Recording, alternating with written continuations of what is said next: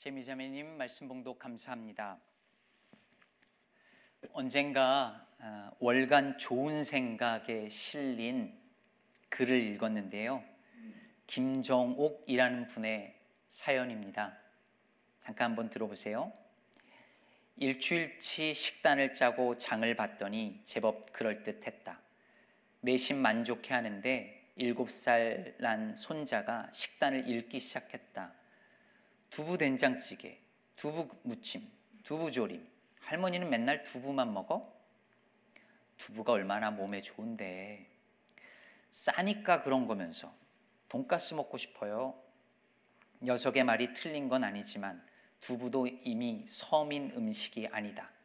두부 한 모가 200원이던 시절은 내 나이 서른 즈음인 25년 전 강산이 두 번 바뀌는 동안 두부값이 오른 건 당연한데도 괜히 화가 났다. 그때 드르르 휴대전화 진동음이 요란하게 땅바닥을 때렸다. 방바닥을 때렸다. 어, 땡땡 보험 상담원입니다. 보험이 많아서요. 죄송합니다. 그런데 다시 파득거리는 휴대전화. 좋은 조건의 상품이 나와서 여윳돈이 없어요. 고객님 월 5만 원 정도만 저기요, 정말 여유가 없다고요. 2,800원짜리 두부 한 모 사서 찌개에 넣고 나물이랑 무치고 부쳐 먹으며 겨우 살아요. 한 모를 찌개에 죄다 집어 넣어도 시원찮을 판에 4분의 1만 넣으며 산다니까요. 얼른 전화를 끊으려는데 상담원이 말했다. 고객님, 정말 야무지게 사시네요.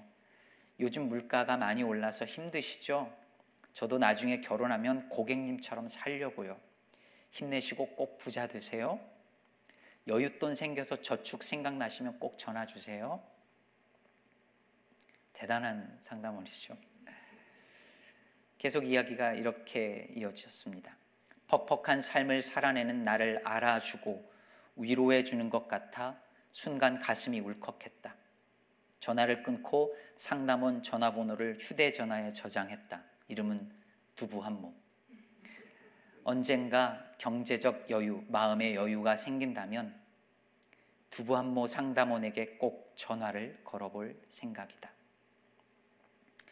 보험 상담원의 음, 말 한마디, 참 열심히 사시네요. 라는 그 말 한마디에 위로를 받았다는 이분의 반응이 재밌기도 하고 한편으로는 짠하기도 합니다. 사실 우리는 누군가 그냥 내가 힘들다는 사실을 알아주기만 해도 위로가 되곤 하죠. 아무에게도 말하지 않았는데 누군가가 힘들지요, 기운 내요 라고 하는 말에 갑자기 눈물이 나고 또 위로를 받기도 합니다. 때론 누군가 내게 아무 말 하지 않아도 그냥 곁에 있어 주는 것만으로도 위로를 받을 수 있습니다. 그런데 여러분, 이런 위로와 성경이 말하는 위로가 같은 것일까요? 두부 한모 상담원의 위로와 사도 바울의 위로가 같진 않겠죠. 그럼 뭐가 어떻게 다를까요? 성경 66권 중에서 위로라는 단어가 가장 많이 나오는 성경이 무엇일까요? 고린도후서입니다. 한글로 검색하면은 고린도후서가 13장인데요. 한글로 위로라고 치면은 쉬운 한 번이 위로란 단어가 나옵니다. 이거는 1장만 봐도 쉽게 알 수 있어요. 1장을 펴서 동그라미를 쳐 보세요. 위로라는 단어에. 1절, 어, 3절부터 7절만 한번 잠깐 보실까요? 위로라는 글자가 저렇게 많이 나올 정도로 그냥 일장만 펴도 저렇게 많이 나올 정도로 위로는 고린도후서의 중심 주제 중에 하나입니다. 그런데 여기서 말하고 있는 사도 바울이 말하고 있는 위로가 도대체 뭘까요? 어떤 위로일까요? 내가 만약 외로울 때면 누가 날 위로해 주지? 뭐 바로 여러분 뭐 이런 거 하면서 아, 정말 힘들죠. 나도 힘들고 힘들었어요. 다 그런 거예요. 힘내요. 파이팅. 이런 걸까요? 그런 말에도 위로받을 수 있죠. 예, 그런 노래에도 위로받을 수 있어요. 그런데 그게 전부일까요? 그런데 그런 위로는 사실 예수 믿지 않는 사람도 할 수 있는 위로잖아요. 두부안모 상담원도 했잖아요.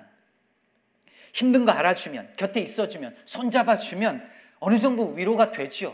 그런데, 그런데 그게 전부라면, 그게 전부라면 우리가 굳이 예수 믿을 필요 없겠죠.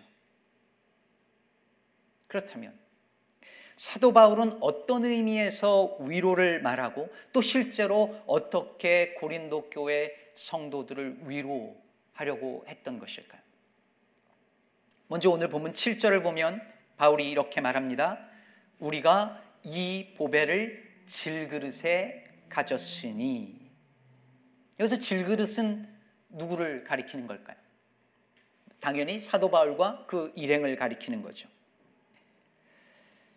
그런데 금그릇도 아니고 은그릇도 아니고 질그릇이래요. 질그릇은 아주 하찮고 깨지기 쉽고 한 번 깨지면 다시 어떻게 복구가 불가능한 아주 약한 그릇이죠. 다름 아닌 사도 바울의 상태가 꼭 질그릇 같았던 거예요. 8절에서 9절을 보세요. 바울이 당한 일이 무엇인가가 잘 표현되어 있죠. 사방으로 우겨쌈을 당했고요. 답답한 일을 당했고요. 박해를 받았고요. 거꾸로 뜨림을 받았어요. 심지어 여러분 일장에 보면은 너무 심한 고난을 당해서 살 소망이 끊어졌다라고 말하고 있어요. 딱 죽기 직전까지 이제 다시 사는 건 불가능하다고 여길 지경까지 이뤘다는 거예요. 그뿐이 아닙니다. 우리가 잘 아는 것처럼 바울은 늘 질병을 안고 살았어요. 게다가 바울은 말재주가 뛰어나지 않아서 즉 언변이 시원찮아서 사람들로부터 무시당했습니다. 외모도 볼품 없었고 가진 게 없었고 게다가 진짜 사도가 아니라는 의혹과 루머에 끊임없이 시달려야 했습니다. 약하고 깨지고 싶고 그렇게 하찮은 그야말로 질그릇 같은 존재가 바로 사도 바울이었어요. 그런데 그 바울이 오늘 뭐라고 고백하냐면 우리가 이 보배를 질그릇에 가졌으니 이렇게 말합니다. 그럼 질그릇은 사도 바울이라면 보배는 뭘까요? 오늘 이 구절이 7절에 나오는데 그 바로 앞에 구절 6절에 보면 이렇게 말합니다. 어두운 데에 빛이 빛이라 말씀하셨던 그 하나님께서 예수 그리스도의 얼굴에 있는 하나님의 영광을 아는 빛을 우리에게 비추셨느니라. 그러니까 여기서 보배는 가장 직접, 직접적으로 예수 그리스도의 얼굴에 있는 하나님의 영광을 아는 빛 그거죠. 그걸 말해놓고 우리가 이 보배를 질그릇에 가졌다고 말하고 있으니까요. 그러니까 이 보배는 한마디로 영광스런 복음 그것을 뜻한다고 볼 수 있죠.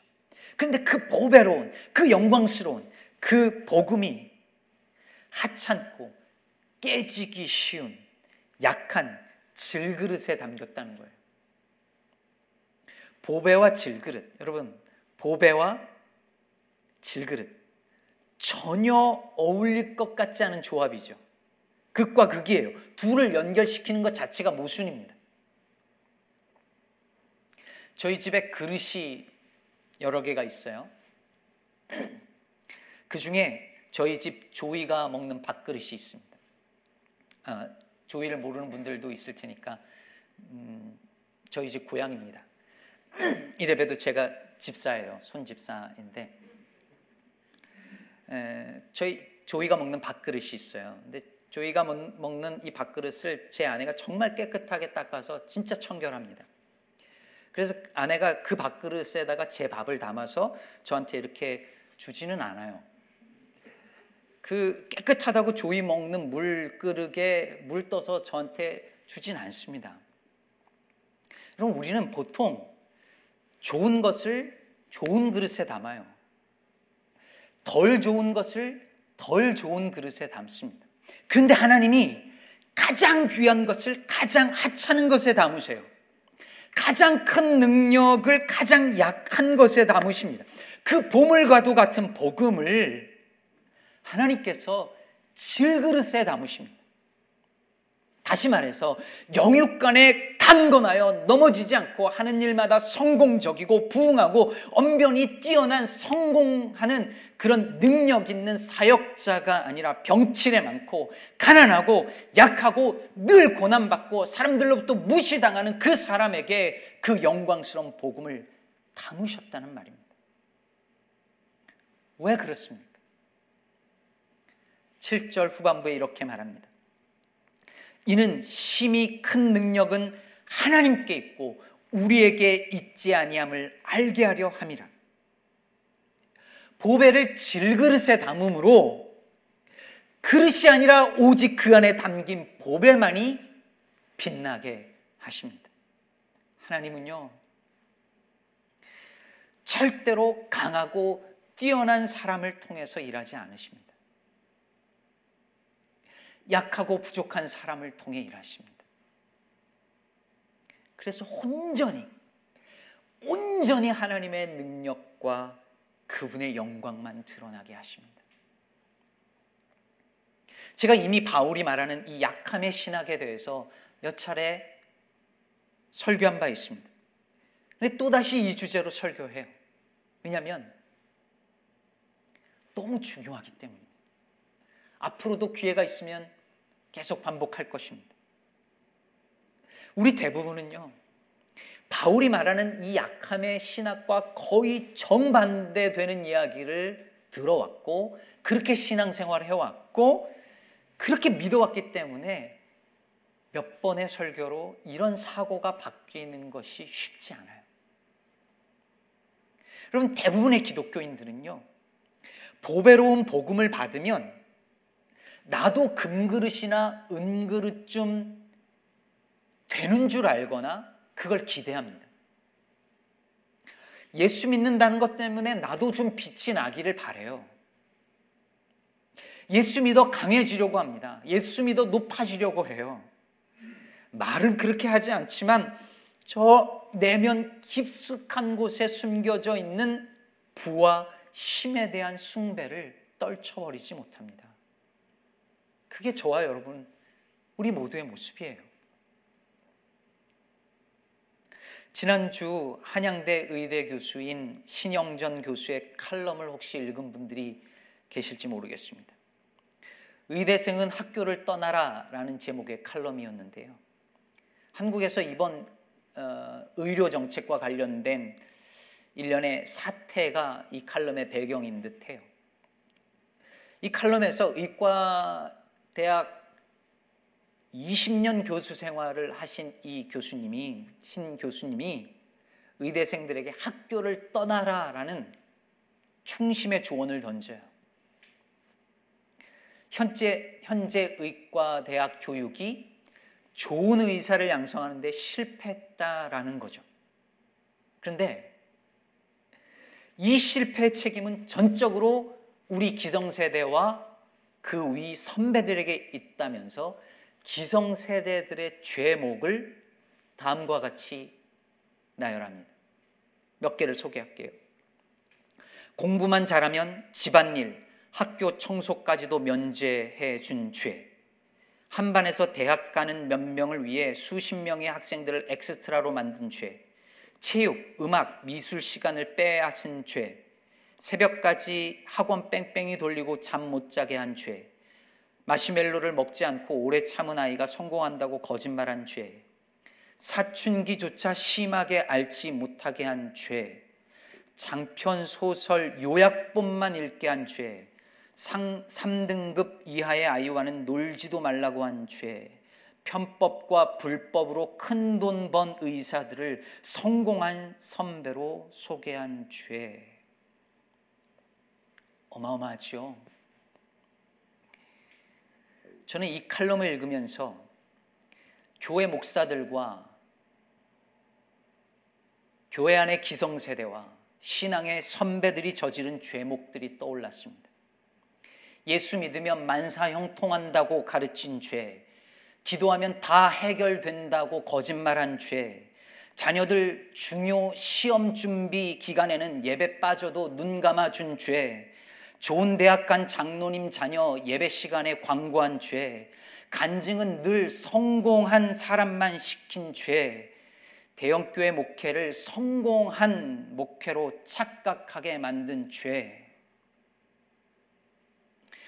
이 모든 것이 우리가 질그릇이 아니라 금그릇, 은그릇이고 싶어 하는 욕망 때문에 저질러 온 죄 아닐까요? 하나님의 일도 돈과 힘이 있어야 하고 높아지면 더 잘할 수 있다는 논리를 세우면서 사실은 내가 더 가지고 싶고 내가 더 높아지고 싶었던 건 아닐까요? 우리는 흔히 내가 힘이 있어야 뭔가 그 힘으로 뭔가를 할 수 있다고 생각해요. 그러나 여러분,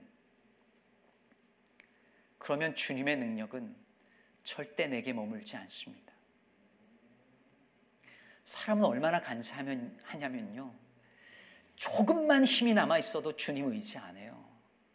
딱 그만큼 의지하지 않습니다. 여러분 보세요. 코로나 처음 시작할 때와 지금의 마음이 다르잖아요.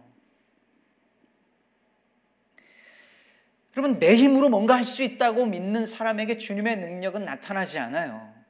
내 능력이 내 능력이 끝장나야 합니다.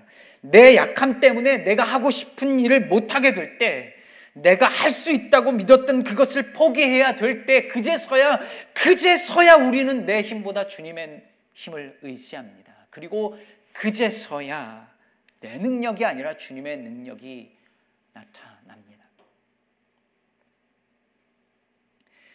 여기서 질문을 하나 던져보죠. 하나님은 우리가 질그릇이어서 보배를 담으신 걸까요? 아니면 보배를 담으니까 질그릇이 된 걸까요? 둘 다입니다. 먼저 예수님의 제자들을 생각해 보세요. 다 평범하고 많이 배우지 못했고 그리 부유하지 않은 사람들이었죠. 고린도전서 1장에서 바울이 뭐래요? 우리들 가운데 육체를 따라 지혜로운 자가 많지 않다고 말하죠. 능력 있는 자가 많지 않다고 말해요. 그런 질그릇 같은 그들에게 주께서 복음을 맡기셨어요. 예수 그리스도의 얼굴 안에 있는 그 하나님의 영광을 보는 빛을 담으셨어요. 그런데 바울은 어때요? 바울은 원래 그런 사람이 아니었잖아요. 좋은 가문에서 태어났고요. 최고의 학벌을 학벌을 자랑할 만했어요. 혈기왕성했고요. 유대 사회에서 정말 장래가 촉망받는 젊은이였어요. 금수저, 금그릇이었어요. 그랬던 그가 질그릇이 됩니다. 복음을 담지 않았던들, 그 영광의 복음을 만나지 않았던들, 되지 않았을 질그릇이 되었어요. 예수를 믿고 난 다음에 바울은 수없이 박해를 당하고 매를 맞고 가난해지고 배신을 당하고 무시받고 루머에 시달리고 병까지 얻으며 약하고 약한 질그릇이 되었습니다. 이유는 오직 하나 예수 그리스도라는 보배를 그 인생에 담았기 때문이었습니다. 여러분, 이게 얼마나 우리가 오랫동안 교회 안에서 들어온 메시지와 얼마나 다르냐는 거예요. 예수를 믿는다는 건 세상의 성공과 애초부터 거리가 먼 거예요. 복음의 영광스러움은 오직 질그릇에만 담겨요. 그리고 우리가 정말 복음을 믿고 따르려면 질그릇 같아질 각오를 해야 한다고 오늘 바울이 말하고 있는 거예요. 하찮해지고 무시당하고 질그릇처럼 약한 존재가 될 각오를 해야 하는 것입니다. 오늘 본문 10절 보세요. 우리가 항상 예수의 죽음을 몸에 짊어짐은 예수의 생명이 또한 우리 몸에 나타나게 하려 함이라. 여러분 바울은 고린도후서에서 아니 서신서 전체에서 예수님에게 일어난 사건들이 예수님에게서 끝난 것이 아니라 우리도 그걸 그대로 경험한다고 말해요. 그래서 예수의 죽음에 동참하는 자가 예수의 생명도 같이 얻는 거예요. 근데 여기서 예수의 죽음을 몸에 짊어지는 게 뭘까요? 바로 앞에서 말한 그거예요. 사방으로 우겨쌈 당하고 답답한 일을 당하고 박해를 당하고 거꾸로 뜸을 당하는 거죠. 그런데 그렇게 예수의 죽음을 몸에 짊어지고 사는 사람에게 예수의 생명이 나타난다는데 그 생명이 뭘까요? 그게 바로 사방으로 우겨쌈을 당하여도 쌓이지 아니하며 답답한 일을 당하여도 낙심하지 아니하고 박해를 받아도 버림받지 아니하며 거꾸로 뜨림을 당하여도 망하지 아니하고 그 예수의 생명이 우리 안에 나타나는 거예요. 그러므로 여러분 예수의 생명을 경험하려면 먼저 예수의 죽음을 몸에 짊어져야 합니다. 예수님의 능력을 경험하려면 내 능력이 끝장나는 것을 경험해야 하는 것이죠. 제가 몇 번 말씀드렸지만 우리는 흔히 하나님이 우리를 약함에도 불구하고 쓰신다고 생각해요. 아닙니다. 약함에도 불구하고 쓰시는 것이 아니라 약하기 때문에 쓰시는 것입니다. 질그릇임에도 불구하고 사용하시는 것이 아니라 질그릇이기 때문에 혹은 질그릇이 되어야 사용하는 것입니다.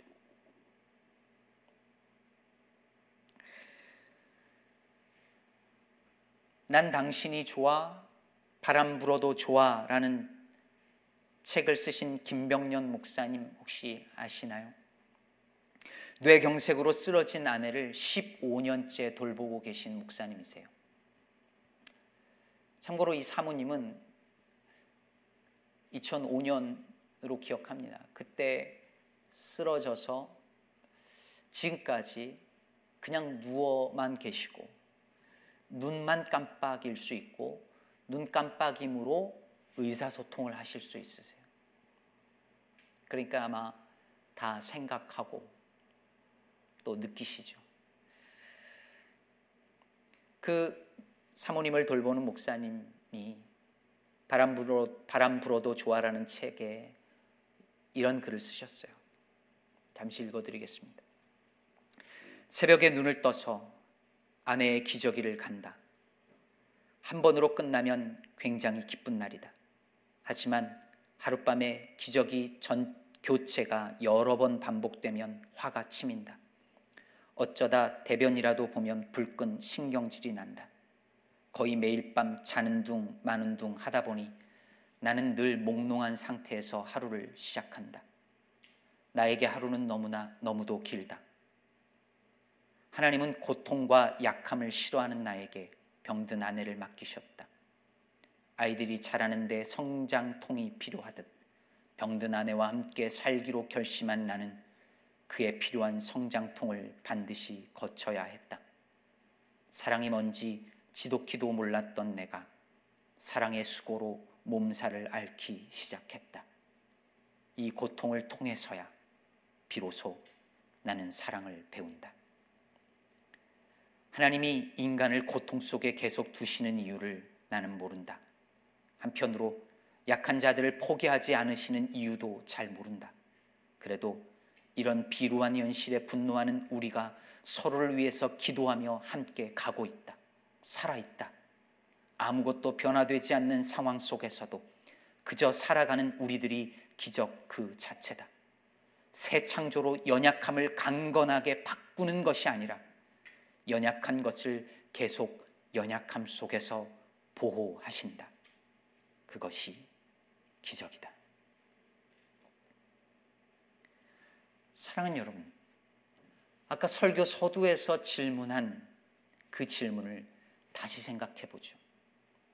세상의 위로와 그리스도인의 위로가 어떻게 다를까요?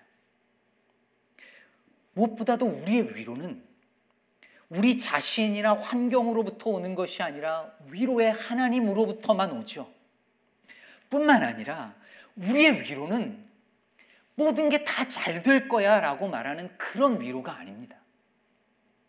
약한 것이 강해질 거야 라고 말하는 위로가 아니에요. 질그릇이 금그릇 될 거야 라고 말하는 위로가 아닙니다. 그리스도인의, 그리스도인의 위로는 고난을 복음의 눈으로 볼 수 있게 해주는 위로이어야 합니다. 자신이 겪고 있는 이 고난이, 이 고통이 복음과 무관하지 않으며 오히려 복음의 일부라는 사실을 깨달을 때 성도는 진짜 위로를 받습니다. 내 약함이 주님의 영광을 가리는 것이 아니라 오히려 주님의 생명과 부활과 영광을 드러내는 길이라는 것을 깨달을 때 참 성도는 참 위로를 받습니다. 질그릇을 금그릇으로 바꾸어 주시는 것이 은혜가 아니라 질그릇에 보배를 담아 주시는 것이 은혜라는 사실을 깨달을 때 성도는 진짜 위로를 받습니다. 이 위로가 사랑하는 성도 여러분에게 임하기를 간절히 바랍니다. 우리 모두 질그릇들이죠.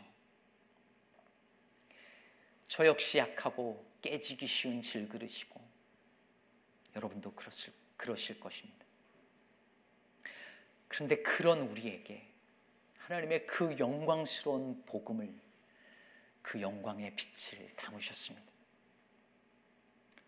여러분 모두가 보배를 담은 질그릇이십니다. 그러니 이것을 믿고 강함을 추구하는 세상의 질서를 따라 살지 않고 오히려 약함을 자랑하면서 예수의 생명을 드러내며 살아가는 보배를 담은 질그릇 되시기를 주님의 이름으로 간절히 축복합니다. 기도하실까요?